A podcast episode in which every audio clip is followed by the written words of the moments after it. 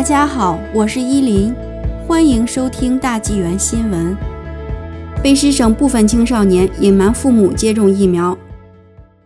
大温地区的医生们正在面对来自焦虑的青少年的有关接种疫苗的问题，其中一些人是在父母不知情或不同意的情况下注射了 COVID-19 疫苗。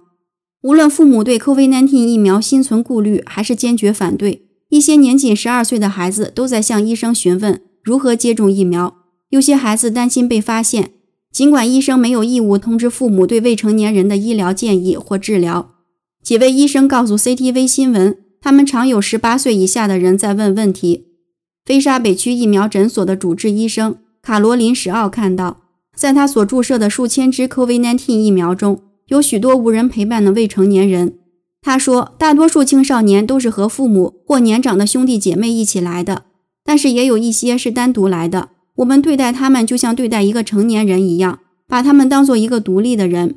史奥医生还说，作为一名医生，我们会评估客户，即使是对青少年，会问他们：“你明白你为什么要这样做吗？你明白这是为了什么吗？”而且我们会通过同样的方式讨论潜在的副作用和长期后果。在卑诗省，如果未成年孩子正在寻求疫苗或任何其他医疗建议时，没有法律要求医生要通知他们的父母。根据 HealthLink BC 网站公布的针对成熟的未成年人同意条款，任何自己同意接种疫苗的儿童的接种记录不会与父母或监护人分享，除非该儿童同意。该省的卫生厅公布说，到六月一日，有六万两千零五十二名十二至十七岁的人接受了第一剂疫苗，占该年龄组的百分之二十。另有十七万两千七百零三人进行了登记。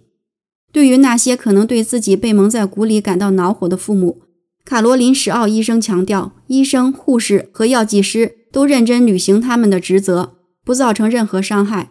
他们都有义务在完全保密的情况下向未成年人提供医疗建议。他们确定了解任何治疗或建议的优点、缺点和潜在副作用。